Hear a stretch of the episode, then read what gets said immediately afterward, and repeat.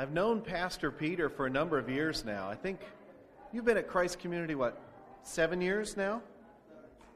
Uh, P- Pastor Peter and Deb have been at Christ Community Fellowship in Ashland, Ohio for about seven years. Actually, I grew up about 20 minutes away from uh, the church that they're, they're at now. I think we met at Stay Sharp, our theology conference, and then we've uh, seen each other around the district at various times. Um, but what I love about Pastor Peter and Deb is how they love young people, including the young people of our church. Uh, do you remember a few years ago when we didn't have 13 going to challenge? We had three, and we had no adults going? Uh, Lucas and Michaela and her friend Elizabeth um, were going, who they called Muffin, I believe. Uh, we only knew her name as Muffin for a while.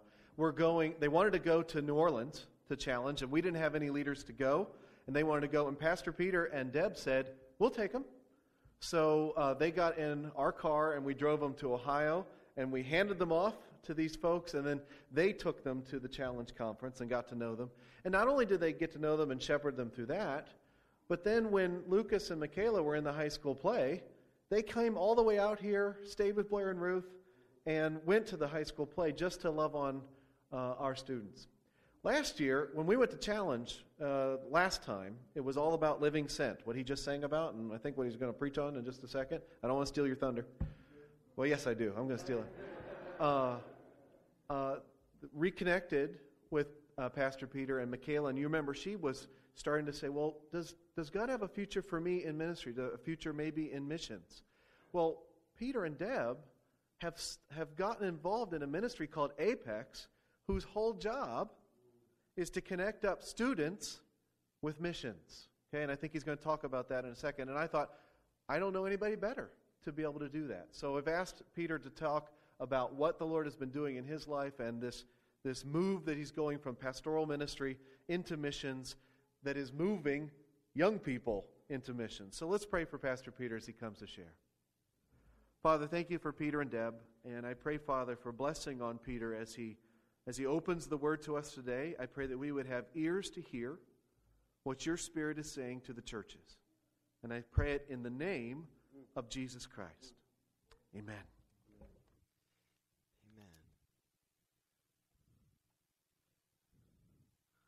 Well, good morning to you all. It is uh, good to be here. I'm going to go ahead and have them bring up the first slide, and then I'll play along from there if we're coming together. So, uh, as you know, uh, Matt has said that we're. Uh, I'm flying solo today, uh, though I spent uh, 23 years in the Navy on a ship, so I don't actually fly. But the idea is is still the the same. Um, we uh, are, are moving into missions, uh, so introducing myself just real quickly again. My name is Peter Bors. My wife, Deb, unfortunately, is uh, not feeling well, uh, and so she is at home uh, trying to recover.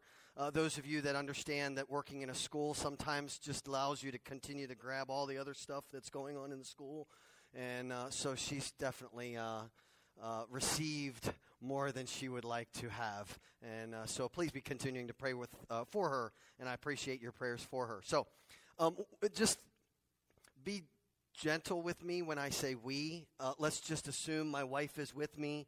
And those of you that understand the idea of being married, they're always with you. Uh, otherwise, it wouldn't truly be one flesh. Uh, so we, uh, we have that. So when I say we are excited and feel blessed to be here, Yes, we do. Uh, so this is my wife, uh, and we're, we are uh, grateful for this opportunity to, to be able to share with you. We actually met in the Navy. My wife served in the Navy as well for 16 years as an electrician. Um, and then I served in the Navy for 23 years and retired uh, as a data systems electronics technician. And uh, so we've been around the block, so to speak. but we're, we're grateful now to see what God is doing with us uh, here in this time. God did not actually bring us together as a couple to, to live together as married couple until well after we had met in the Navy. So we never served together. We never were on the same ship together. Those of you that know anything about the military and fraternization, that never existed with us. I'm just going to lay that out there for you. Okay? So um, this is our uh, lovely family. Uh, we are, there it is. We are a blended family. Um, I, I will uh, tell, tell you that right off the bat. We have four grown daughters uh, and uh, two son in laws, one of which was not able to meet uh, with us this last time we got together. And those are our wonderful grandchildren. Uh, Scout, which is standing in front of Deb, she is now, she's going to be seven. I don't even know what to do with that. She's going to be seven years old. Uh, and her brother is uh, just behind her. That's Damien. He is four, and Nolan is three. Uh, so we're excited to have grandkids. They uh, definitely keep us on our toes. Um, and so we're, we're, we're grateful for that. After I retired from the Navy, we actually moved to Ashland. I attended Ashland Theological Seminary, and uh, when we uh, attended uh, or uh, went there, uh, we were able to uh, graduate from there, both of us. Deb got the bug. Okay, we, I went to Ashland, and then a little bit later, she was like, I, I want my master's degree too. And, so she got her master's degree in counseling, and I got my master's degree in, in Master's of Divinity. And uh, so that uh, was, was, several years ago and seven years at Christ Community.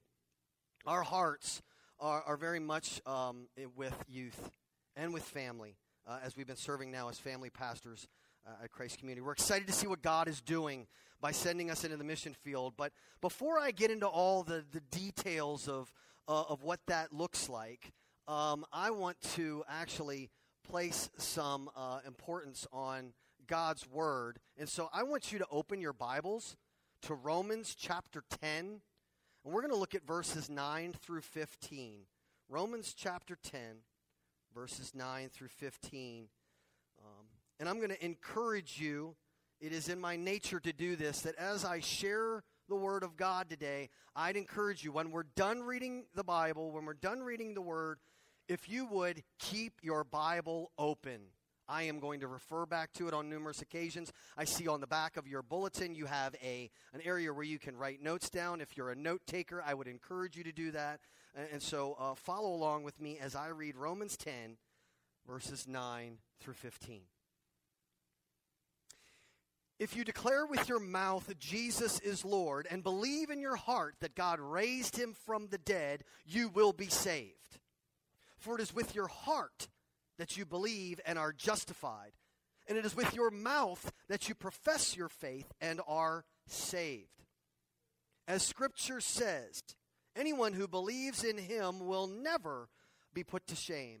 For there is no difference between Jew and Gentile. The same Lord is Lord of all and richly blesses all who call on his name. For everyone who calls on the name of the Lord will be saved. Verse 14 How then can they call on the one they have not believed in? And how can they believe in the one in whom they have not heard? And how can they hear without someone preaching to them? And how can anyone preach unless they are sent? As it is written, How beautiful are the feet of those who bring good news. Let me pray for us as we look to God's word. Heavenly Father, I thank you for your word, which is everlasting, which is eternal, and it comes to us through the power of the Holy Spirit that gives us understanding. Lord, I pray that as we have heard your word and as we study and wrestle and and, and understand it more, that you would give us the wisdom we need to understand it and the ability to apply it to our lives. Lord, I pray that as we listen to you today, as you, you teach us, Holy Spirit, that we would hear you clearly. I pray that our hearts would be aligned. I pray, Lord, that the words of my mouth, the meditation of all of our hearts would be acceptable in your sight. O Lord, our God, who is our rock and our Redeemer. We pray this in Jesus' name. Amen. So, I read once a person say there are all sorts of feet. Okay? There are large feet, small feet. Some people have really kind of pudgy feet. Uh, some people have very big feet. Some people would say that even their feet look a little bit like uh, the feet uh, in Lord of the Rings because they're kind of hobbitish, if you would, for those of you that follow the Lord of the Rings or may have watched that movie. I want you to realize something. Do you understand what feet are for? Do you understand what they do? I would even challenge you right now would you stop for just a minute and look at your feet? I'm giving you permission to look down from me and from your Bibles. Look at your feet. Do you like your feet? Wow. You didn't know you were coming today to ask, have a conversation about feet, did you? Um, honestly, for a moment, would you take a moment and think, on a scale of 1 to 10, how would you rate your feet? 1 being ugly, 10 being beautiful. Would, would you give it a 10? Most people probably would not say their feet are a 10. And if they did, well, then they probably should be one of those foot models, you know, that model like sandals and stuff like that, because they probably have really nice feet that people want to look at. Others of us, there's a reason why we wear shoes. Okay?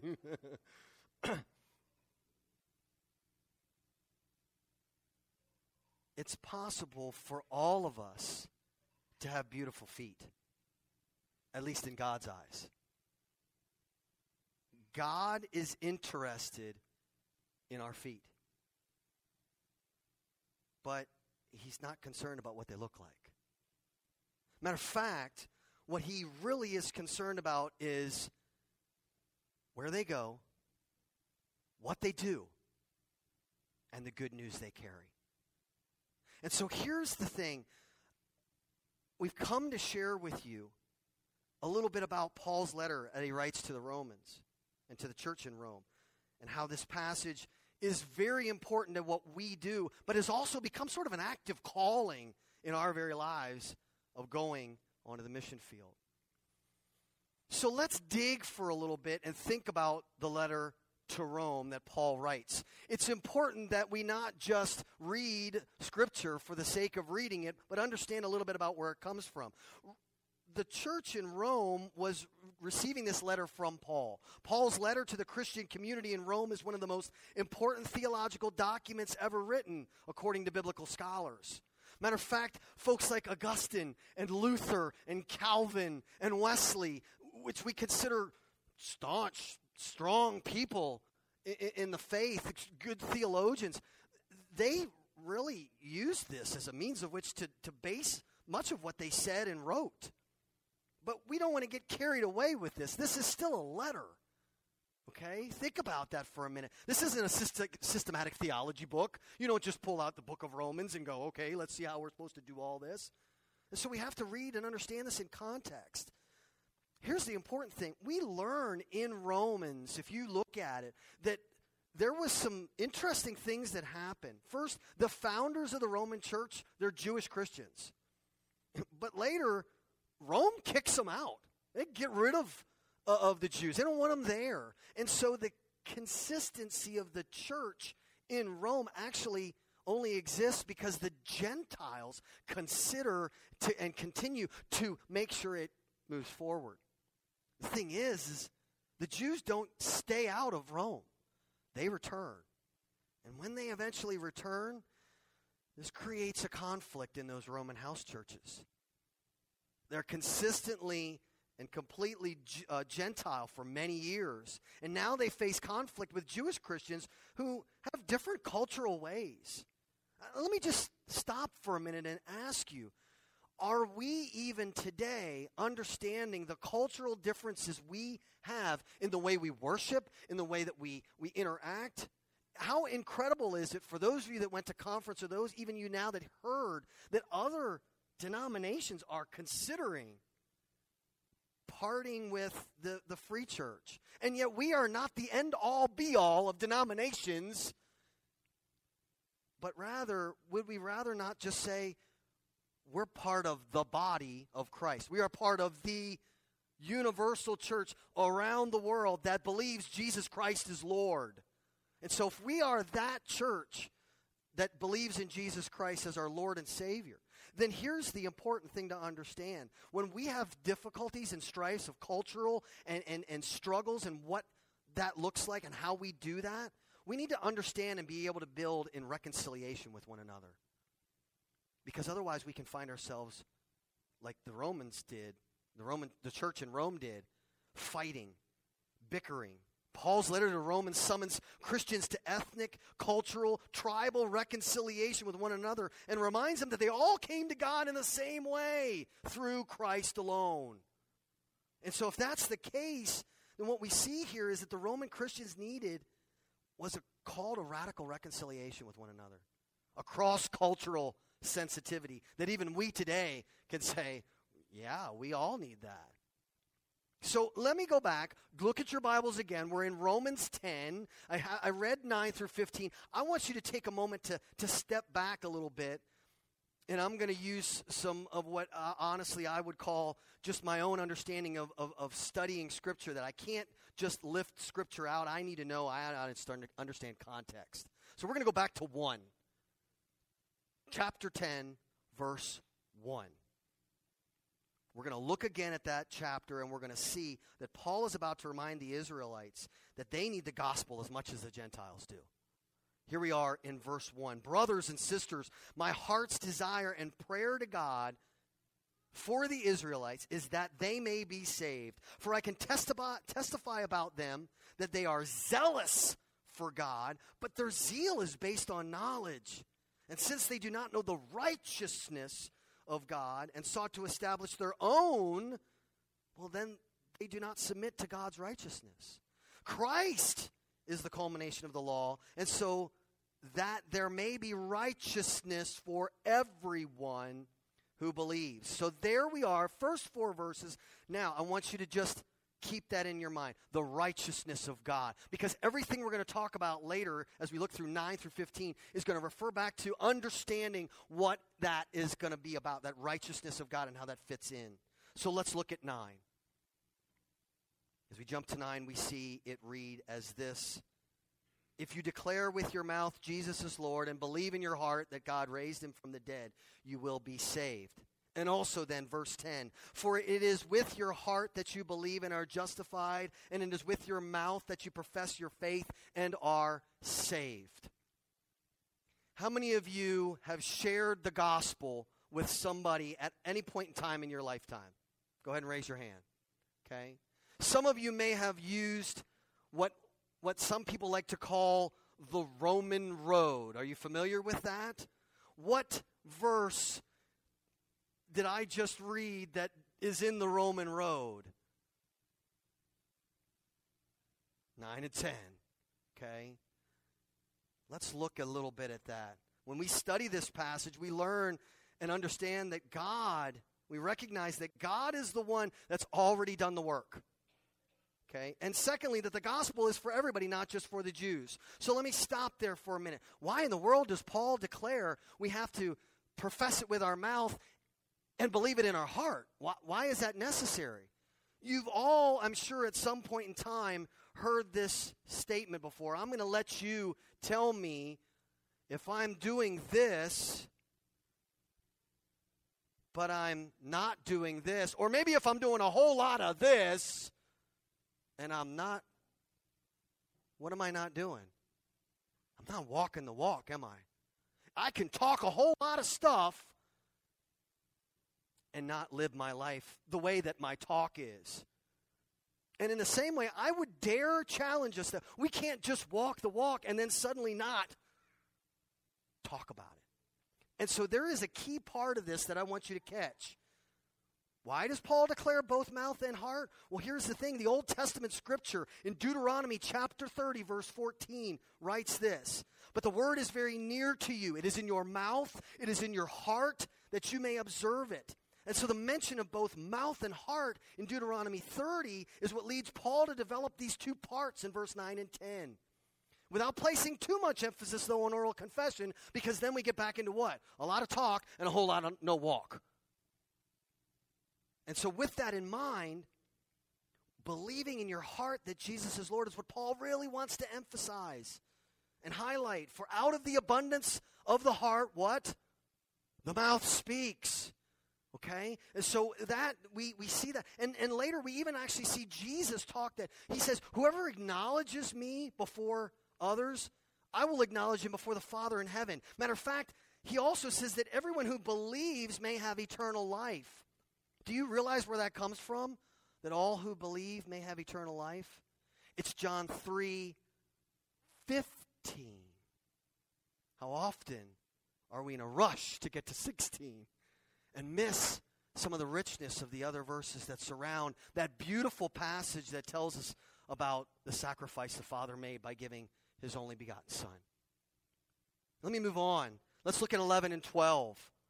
As Scripture says, anyone who believes in him will never be put to shame, for there is no difference between Jew and Gentile. The same Lord is Lord of all, and richly blesses all who call on him.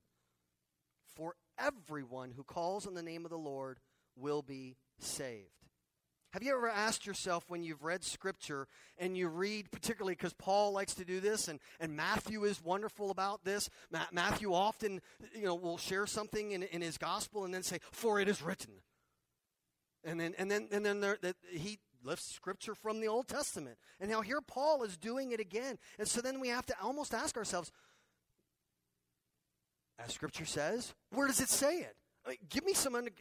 Just, I, I don't want just somebody telling me. Show me. And so what we see there is that Paul is actually referring to verse 11 from the prophet Isaiah. Now, verse 11 is, a, excuse me, is a reference to Isaiah 28, 16. One biblical scholar writes that God responds with the gift of providing righteousness to each individual who believes.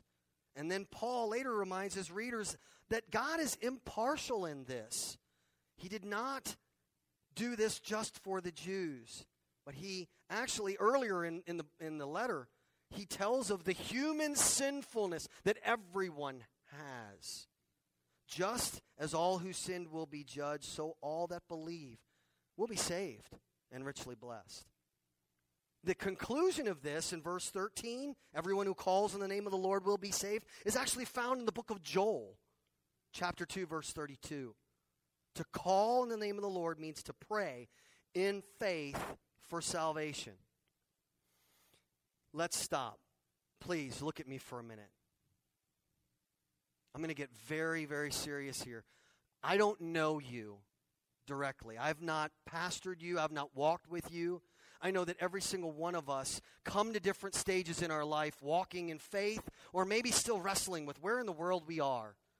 Let me challenge you for just a minute as you look at me and you hear these words. Perhaps you don't know the Lord Jesus Christ as your personal Lord and Savior. Maybe you've adopted a standard and joined the church, or maybe you thought your baptism was going to get you into heaven. But Paul's letter to Ephesus tells us that it is for, for it is by grace you have been saved through faith. And this is not of yourself, but it is a gift of God so that no one may boast. It's not by our works. And so I want you to know why we are preaching God's invitation to you today. You can never be good enough for God, ever. Period. It is not what you have done, but what He has done that bestows upon you the righteousness of God. And when you put your faith in Him, He can forgive you of whatever you have done. So the invitation is open to you today to be in faith and in Christ. To the Jew, to the Gentile, to the sinner, to the black, to the white, to the woman, to the man, to the child. It doesn't matter. Put your faith in Him. He's the only way for you to be reckoned as righteous in the Father's eyes, and that is the invitation of righteousness. Would you bow your heads right now? I'm going to ask you to consider Christ right now. If you don't know Christ, I ask that you would pray with me right now. Lord, you can just pray it in your heart. You don't have to pray it out loud. Lord, I recognize that it is you and you alone that provides me with righteousness, and it is not anything I can do. Lord, forgive me for trying to make it to you by my own abilities. Forgive me of my sinfulness, Lord, because it is only you that provides forgiveness of sins. Help me, Lord. Lord, I pray that you would receive me as your son or daughter. I believe in you, and I ask you to teach me and lead me from this day forward. In Jesus' name, amen. If you've prayed that prayer for the first time or you've sensed that God is working in you, I would encourage you to see your elders, see your pastor. Make sure that you begin to not only just pray it and then go out thinking, I got this, this is good, thank you, Jesus, because it's not just that moment, but rather a continuous walk. You may be justified now in faith in Jesus Christ, but God wants to take you beyond that and teach you more. And we're going to see why in just a minute. Because verse 14 and 15 gets us into a series of questions. So look back at your Bibles at 14 and 15. Paul writes these things. How then can they call on the one they have not believed in? And how can they believe in the one in whom they have not heard? And how can they hear without someone preaching to them? And how can they preach unless they are sent? After proclaiming God's gracious offer in Christ, Paul starts to confront some natural questions. I, I, I like Paul. I, I, hope you do too. I, appreciate the fact that he takes the time to ask the questions that I got wrestling in my own head that I want to ask. It's almost as if I get a chance to really, truly wrestle with Scripture and, and, and interact with it. There are some questions there that naturally arise. As we study the passage and refer back to the previous verses, well, it's revealed to us that God's promise of salvation is to everyone who calls on him, verse 13. And that then begins the process. That calling on the name of the Lord and believing in your heart suddenly means there's something to do next. How then can they call in the one they have not believed in? And so previously, the call on the Lord was part of that process of trusting in Him or believing Him. But now we see that when one believes in Christ, it actually bubbles up. I, gotta say, I gotta call out and say, "This has happened to me. I've I've been changed by the blood of Christ." Believing in turn is based on hearing, and hearing is based on someone preaching. And how can they preach unless they are sent? Many years ago, I received a thumb drive. Some of you may or may not know what that looks like. It's about this big, small, and it came with headphones. And it said on the side of it, faith by hearing. And it was the Word of God on a, on a, on a stick with headphones given out. So instead of giving out Bibles or, or, or, little green testaments that all the sailors and soldiers would stick in their back pocket, and you'd see a square in their back pocket because they had, you know, their wallet or whatever sitting. In. This was a thumb drive that they could listen to the Word of God being said to them. Faith by hearing. It's really cool. I still have it, though I don't know that I'm carrying it around like I was back then. After proclaiming this and seeing this, and seeing this call happening, that believing in turn is based on hearing, hearing is based on someone preaching, and then how does that preaching happen unless they're sent? Let me tell you a, a, quick story here. I was recently in Washington, D.C. I had an opportunity to visit with David and Shauna Borma, who are going to be uh, potential or will be our, our future team leaders when we move to uh, the East Coast. When we were there, we visited the Bible Museum in Washington, D.C. If you've never been there before, I would encourage you to go, but don't go there thinking you can spend about a couple hours, you'll see it all. Because if you've been to any museum in Washington, D.C., sometimes a day isn't enough. so, here's what I want you to catch. While I was there, I found myself on the fourth floor at a portion of the Bible history exhibit that left me astounded. Here's the picture I want to present to you in this oval section, I stood and looked in this one area, and this was all these Bibles that were translated fully, start to finish, all of it, in French and German, in all languages that we uh, we know are actively used very regularly Spanish, English, Chinese, Japanese in this section. as I moved a little further, I saw more books, but they were only New Testament. It was not the whole Bible. Matter of fact, as I looked, there were probably over a thousand Bibles on the shelf for each language with the New Testament translation. But what left me near to tears was the placeholders of books. Not a book, but like a box a book would be put in and put on the shelf, and it was in process for some language. There was no Bible for that language. But that wasn't it, because there were more placeholders for known languages where nothing had even begun to translate the Bible for them. And I was astonished because this area was like this big, but then this area was like bigger, and then this area was even bigger, and the last one was bigger than all the other three. And it was just like, why? Where are we at on that? Well, some of the things we realize is, is not every language is written. There are languages that exist in the world today that have no written capability on them yet. So most of what is translated back and forth is done through verbal conversation. Quick note in 2017, Wycliffe gave out these facts. There are 670 complete Bibles, start to finish. Over 1,500 New Testaments. So that's not quite twice that of the New Testament alone. And another 1,100 more portions or stories of the Bible. So that gives us 3,300 plus languages with some sort of scripture. But guess what? There's 7,000 living languages plus.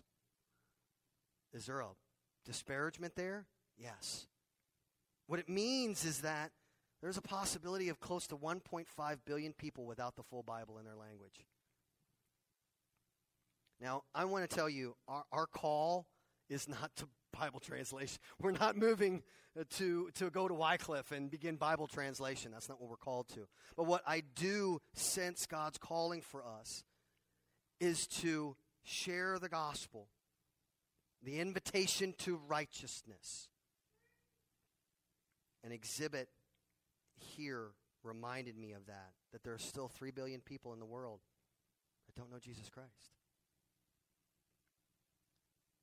And so let's look at the last verse, 15. Just as it is written, the last half of that, how beautiful are the feet of those who bring good news of good things. Here, Paul quotes Isaiah 52 7.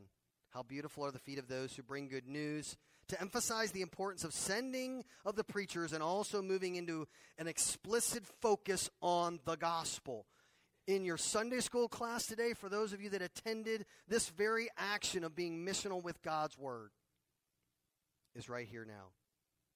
To share God's message of salvation because He will save everyone who calls on His name.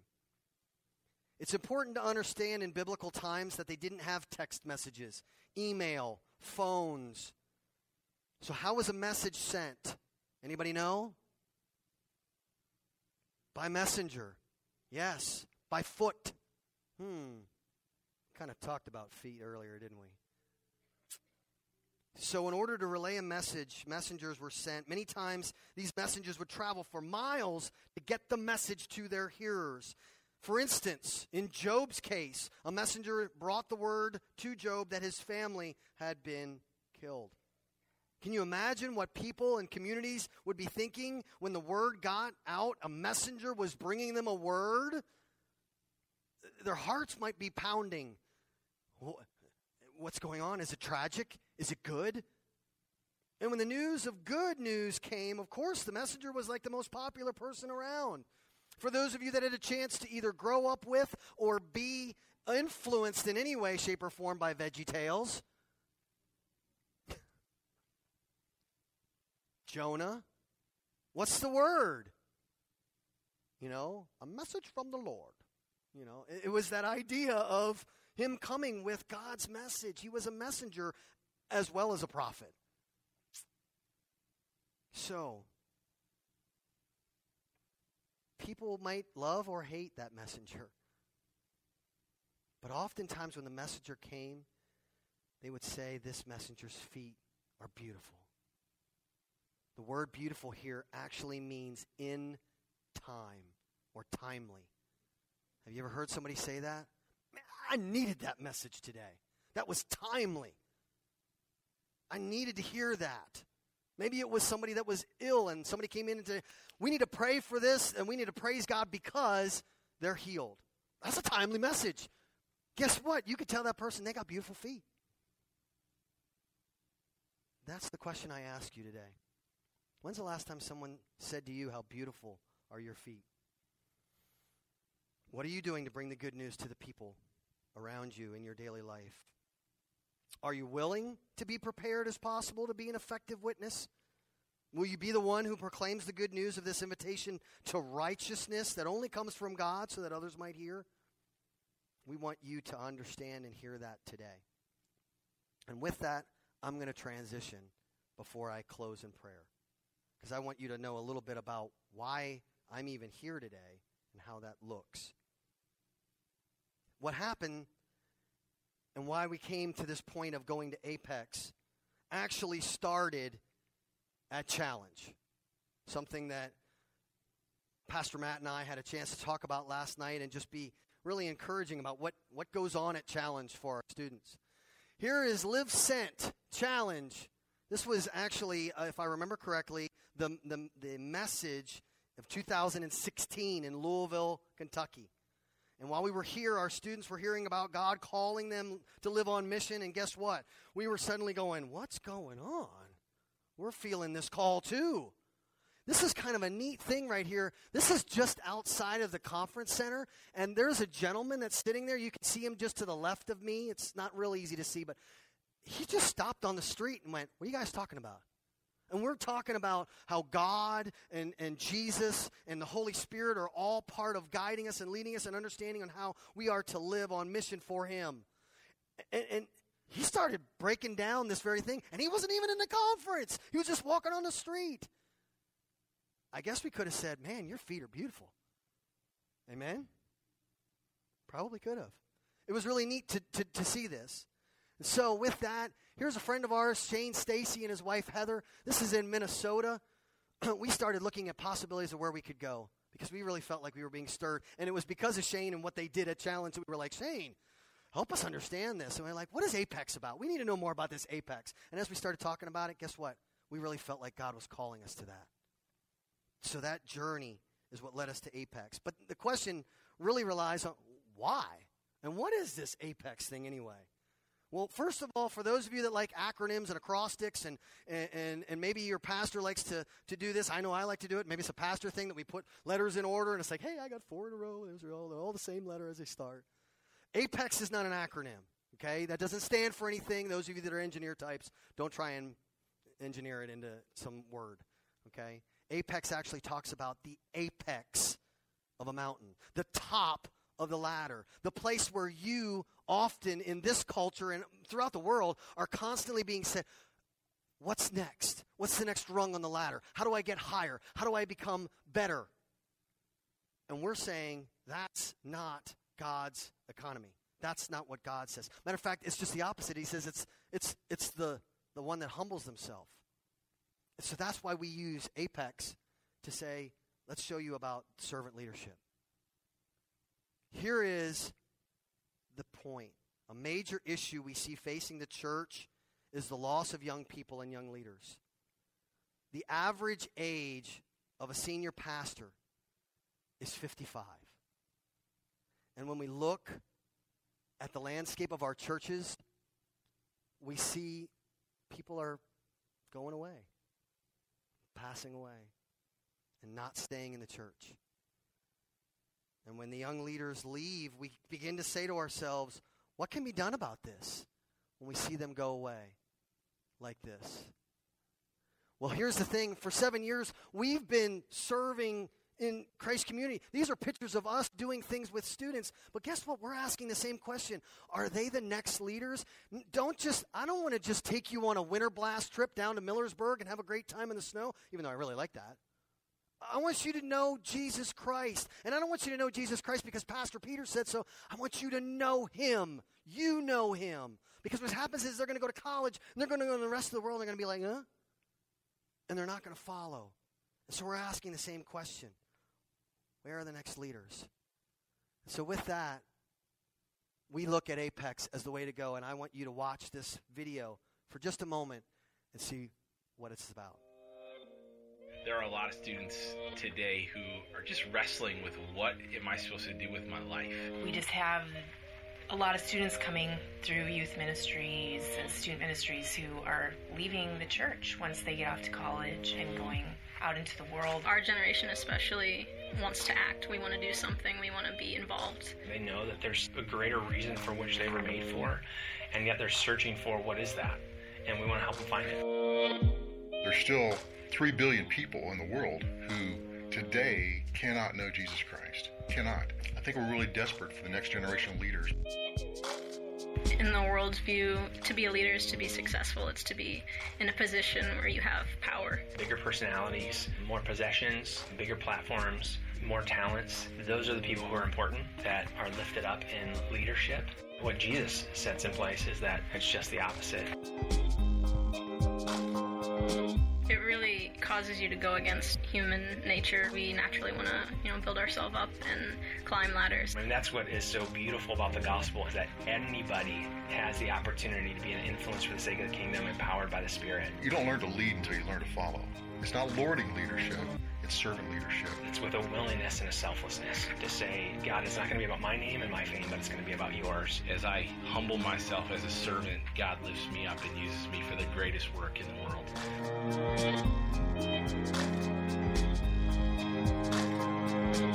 Apex is providing a training context rather than a classroom. It literally is the city that is becoming the training ground.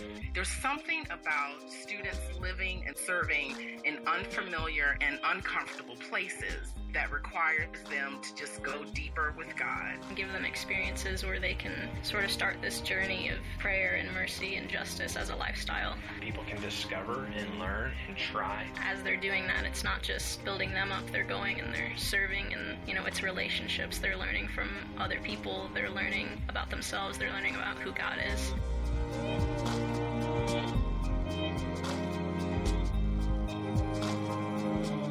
Apex is for those that are tired of merely being consumers of the Christian faith. They're tired of sitting in a pew. They've heard it, they've sang it, they've played it. We want to create a pipeline for middle school, high school, college students, postgrads, where they're continuing to take next steps in their walk with Christ and next steps in what God would have them do and give an alternative to the world that says just serve yourself. They want to be genuine gospel influencers in this world. They want to take the one life that they're living and play their part in God's eternal story. The goal of Apex is to develop students as leaders who seek to live with Jesus and for Jesus in all aspects of life. It is our desire to see this new pipeline that the EFCA has as an opportunity, a training ground for the next pastors, church planters, missionaries across all denominations. And so, what you see here is something that we came up with personally. We feel we are sent to send, sent out so that we can send others to do the mission that is being called upon every Christian. We believe that in our hearts because we're stirred for the next generation, passionate about what they are and how they're doing to take next steps. And so, where do we begin now? Well, here's where we begin. We have been asked uh, to look at the Eastern District and particularly that 95 corridor that runs from Washington, D.C. through the city of Baltimore, up through Philadelphia, and into New York City. Because those are four cities very closely aligned with each other in, in a line there that are opportunities for the gospel to go into the cities and do the very thing that we saw in the video give students an opportunity to grow, to learn, to pray, to learn about impartial justice, to be gospel influencers. And that's what we want to do. And so, Deb and I will be city team leaders in the eastern United States who will cultivate relationships, develop systems, do logistics, all required for the Apex pipeline to be successful in Baltimore and D.C. That means that these are the bottom lines. These are our core values. That we want to see them come with gospel fluency and celebrate, speak, and apply that gospel in all of their life. We want the students to come with bold curiosity, to come as learners, to have impartial justice, which is important, to be able to fight for the least, the last, the lost, and the left out. And finally, to have missional relationships and to realize that we're no greater than the sum of our team and our partnerships. And so we're at that point saying, here's some places where our students can go right here in the United States. Your students, as a youth group, could go to Baltimore or Washington, D.C., or Detroit or Kansas City or LA, and your students will be in Kansas City, not necessarily for a Apex week, but for challenge, seeing what's going on in the city of Kansas City. Those are places where five, uh, five locations where youth groups can go. Last year, 265 students went on Apex missions. But we also don't stop there because all over the world there's opportunities for post grad students to be involved as well. In these urban communities and throughout the world, lives are going to be impacted by the service and compassion of young men and women who, in turn, are going to see their faith deepen and understanding, their hearts stirred to serve God for the rest of their lives. And that doesn't mean they have to serve God as a missionary or a pastor or, or, or it may be in the business world. But, but boldly saying, I'm a Christian and I'm okay with that and I'm, I'm good with that. And so we want to invite you for an opportunity to help mobilize the next generation and be part of this. Just briefly, and I don't like to show this, but it's just part of who we are when we go on missions. There are expenses, there are ways in which we have to, we, we can't go unless we have support. And so we're kind of at around like an 11% place right now in our monthly support that goes from everything from mission expenses to, to taking care of us medically and things of that nature. But this isn't what I want you to focus on. I want you to focus on what we're doing to mobilize the next generation for Christ. And so, with that, would you pray with us? Let me close right now in prayer for us as we close out what we've heard and what we've seen God do. Let's pray. Dear Lord, thank you for your love and care for us. In that before we even knew we needed you, you sent someone with beautiful feet to carry the message of your love. Lord, we pray for each person in here that you may speak to them and share where you would like them to share your beautiful message. Lord, we love you, and we are glad that you love us so much that you gave your life for us. And we are so humbled, Jesus. This morning, as we heard the questions, how then can they call on the one they have not believed in?